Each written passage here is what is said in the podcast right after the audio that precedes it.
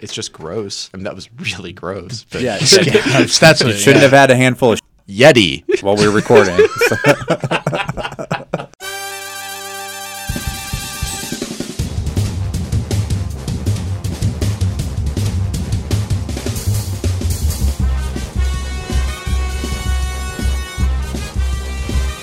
Welcome to the Innovation Overground, the front porch of academic innovation, where we try to serve up solutions to some of the big problems that we see.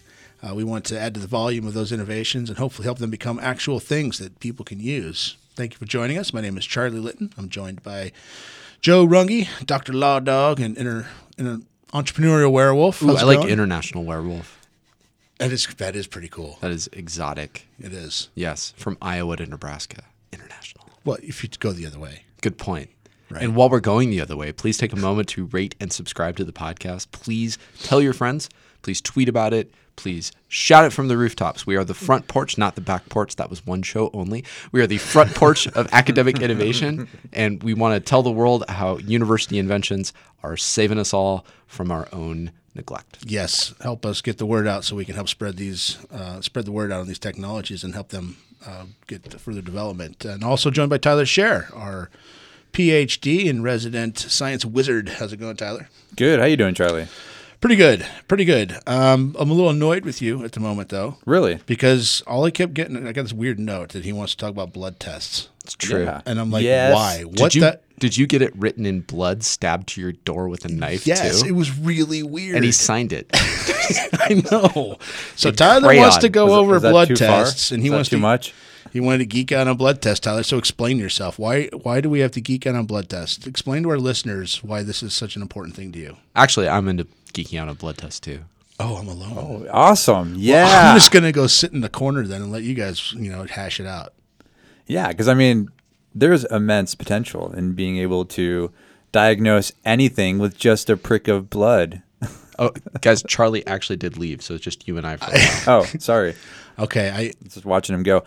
My interest comes from this incredible technology out of UCLA, invented by doctors Liu and Horvath. And they call it Grim Age. It's Grim Age. It's named after the Grim Reaper, so it doesn't have doesn't have the best name. Oh I was thinking Brothers Grimm. Was this a Hansel and Gretel kind of thing? Or Oh my gosh, can they do that?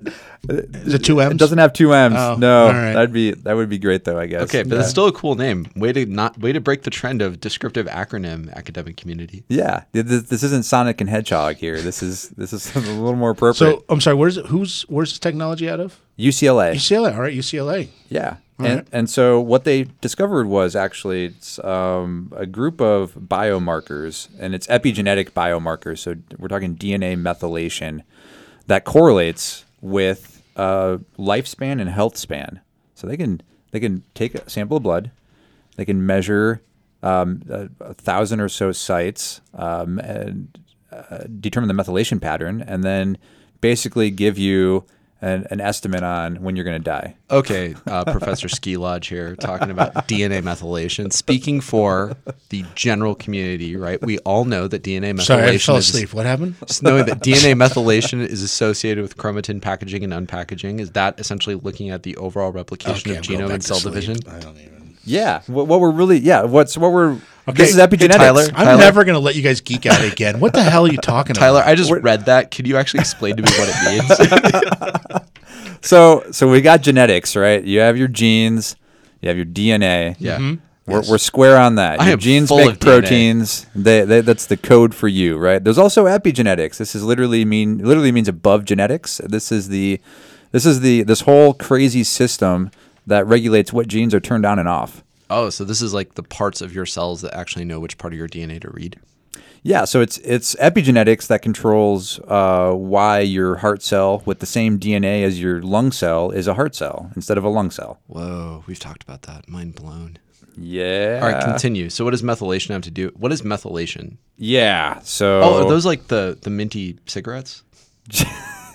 not it's not it's not methylation. Oh, I'm sorry. methylation. no, yeah. Oh. you're thinking of mouthwash. Although I'm thinking of mouthwash. Yeah. although cigarette Welcome smoke back. is a great way to get some DNA methylated. That's I'll true. have you know. So, how do Yeah. we methylate DNA without menthol? Yeah. so these are so basically this is just uh, it's just a, acquiring tags. You can think of it as Okay, stop, stop. acquiring stop. tags on your DNA. What's the point? What What do they do? What can you do with this new methylated? Uh, Methyl. methyl methylated? okay, so you can you can run around the baseball field a little bit faster. You can get a lot more housework done. Then what? What do you, What does the test do? For you? It actually does none of those things. It's not so, meth. So what? Okay. So what it does? what this does is it it accurately predicts, uh, or more accurately pre- than any other test we currently have, predicts your lifespan and your health span. that would have been something to lead with. I did. I said that. He did say I- that. Oh, I- I had already I maybe fallen didn't asleep say by it loud Charlie, enough. can you play it back, please? Sorry, Oh wait, we can't do that. Sorry. I, I apologize. I, So okay, it's it's it's it's eighteen percent more accurate at predicting lifespan than just your chronological age. Um, wait, what? So That it- means it's going to figure out how much longer you have to live. and it's more accurate than just saying than just going off of the just the average.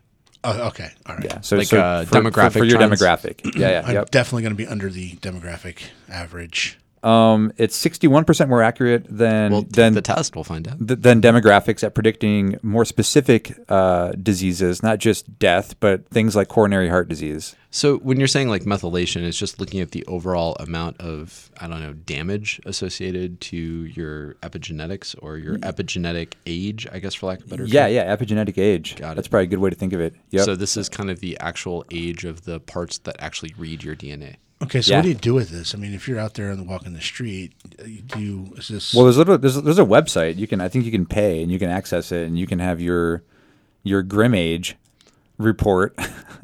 By just mailing them a drop of your blood. What they're really hoping to do with this though is is they're hoping to um, encourage uh, Is this another one of those mail- intervention. So they're hoping that that by by you getting a report that ba- that basically it gives you kind of a, a, a more objective like a, a, a number that you can you can chew on. Like le- so, let's say let's say you you smoke ten packs a day.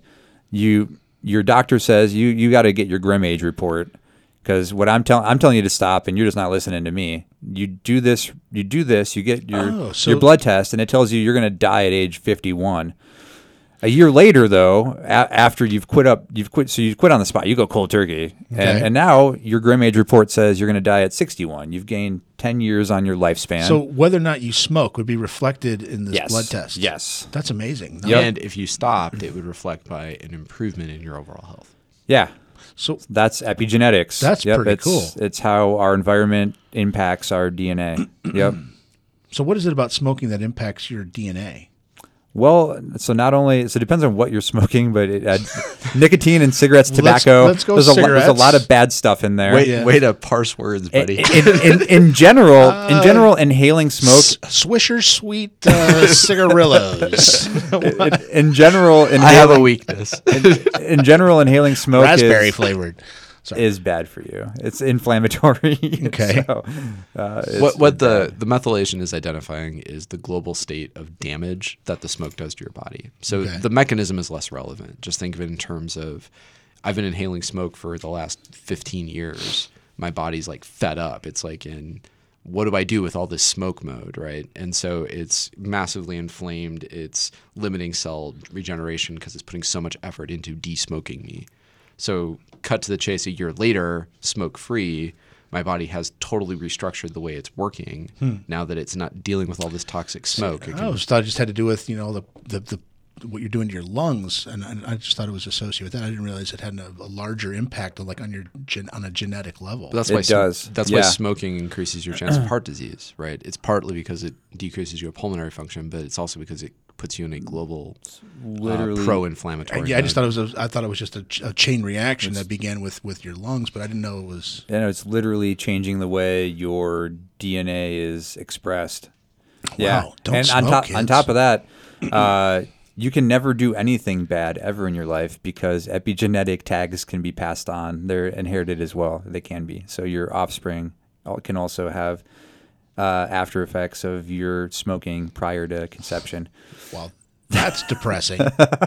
Sorry. Speaking of depression, since we're geeking out on blood tests, there is Okay. a new blood test uh, that is associated with determining the onset of major uh, mood disorders out of Northwestern and can actually even assess um, post traumatic stress disorder.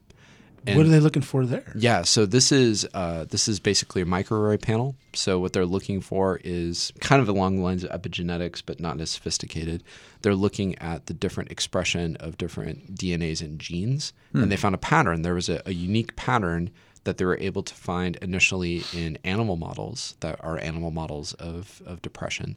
And they were then able to find that those same patterns were present in sort of human um, clinical trials. And Interesting. so Okay. those panels are kind of associated again. So it's another way in which more sophisticated tools are allowing us to do kind of. So does that does that look at your propensity then for depression, or is that look it looks at for your, your depress- state. Wow. Yeah. Okay. It would be actually be like an objective measure on your Yeah. your level of depression. right. That's kind of mind blowing. Right, literally, right? Because I Yeah. mean, like, it goes to what you're saying too, right? that like there are broader genetic changes that are more systemic for things that you know you think would be localized, but really, if you've had like a, a, a particular depressed moment, or even if you've had like a really strong emotional response, there's like a bodily feeling that goes along with it, and sort of those sensations, those stressors, they're indicated not just in the way that your neurons are firing, but those also trigger different parts of your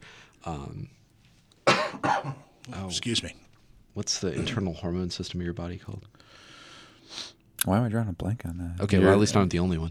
Uh, but basically, there's all types of chemical signals that translate that neural pathway into the way that you actually feel. And so your endocrine system. There we I was go. going to Ah, say okay. endocrine, but I didn't want to sound like an idiot, so I kept it. to There myself. we You are go. now Mr. So endocrine. now I'm an extra idiot claiming that I knew it when I can't prove it. no, no, we're going No. the other way. We've got your nickname now. You're Endocrine blacksmith. endocrine blacksmith, Mr. Newspaper Litton scab. Um, but no, like the, the the bigger point is is like these diseases manifest in really complicated ways, and as uh, you know, microarray is by no means a new tool, but as the application has become less and less expensive and more and more functional, then it allows for sort of broader utilization of tests. And the original idea came from this. It, it seems that there was just simply trying to, within animal models, identifying if there are particular patterns of, of gene expression. And they just were able to, with a lot of really good work, find this panel and then correlate it within people as well. I wonder if i- is it possible? I I don't imagine they can say, but I mean, is this something that could test for the severity of it? I mean, So um, that's interesting that the way you, you sort of describe it because they were able to the, the way that the scientific paper associated with it is they they talked about it as early onset major depressive disorder, and so they clearly are qualifying it. Now the way that the test works, you know, microarrays are a little bit more yes no, so they they can't you know necessarily look at the severities, but that's just the current panel. I think that there may be different patterns associated with different type of depressive disorders sure. or ways in which you can essentially do kind of the natural history. So you would have testing that would be- correlate to stage, and that pattern may change over time. None of that is necessarily supported by the study here, but it definitely opens the door to stuff like that because the bodily experience of depression correlating to a particular microarray pattern is a big deal. yeah, that'd be interesting to see if you can say, well, boy, I just feel like eating a you know, gallon of ice cream versus I feel like you know jumping out of a basement Something window. more extreme. Right. Yeah. Do they talk about other possible uh, disease applications as well? There's a lot. Yeah, of, they talk about it for post traumatic stress disorder too. okay, but not like not necessarily addiction yet, or they haven't gotten into anything else. You know, I think that the understanding psychologically of how all of these Are, like, diseases are interconnected. Yeah, interconnected.